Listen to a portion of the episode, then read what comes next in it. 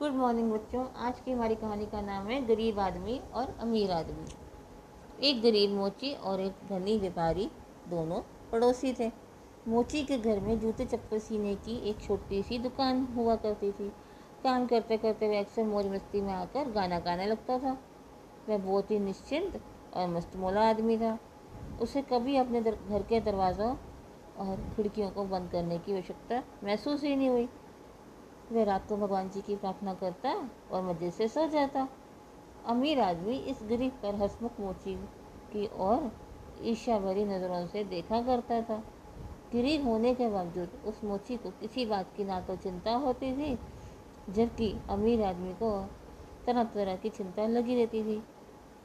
वह गाना गुनगुनाना और खुलकर हंसना तो भूल ही चुका था। उसे हमेशा अपनी और अपने धन की रक्षा की चिंता लगी रहती थी।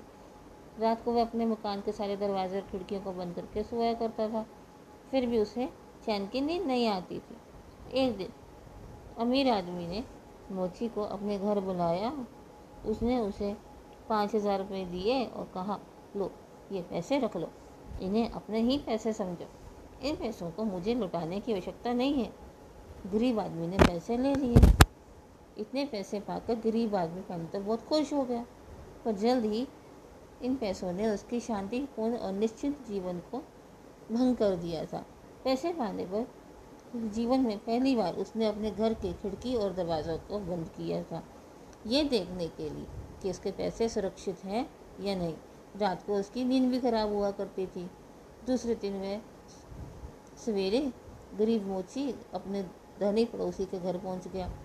उसने पाँच हज़ार रुपये उस व्यापारी को लौटाते हुए हाथ जोड़कर कहा, सेठ जी मेहरबानी करके अपना ये पैसा आप ही रखिए, इन पैसों ने तो एक ही रात में मेरी नींद हराम करके रख दी, मैं तो हंसना गाना भूल गया।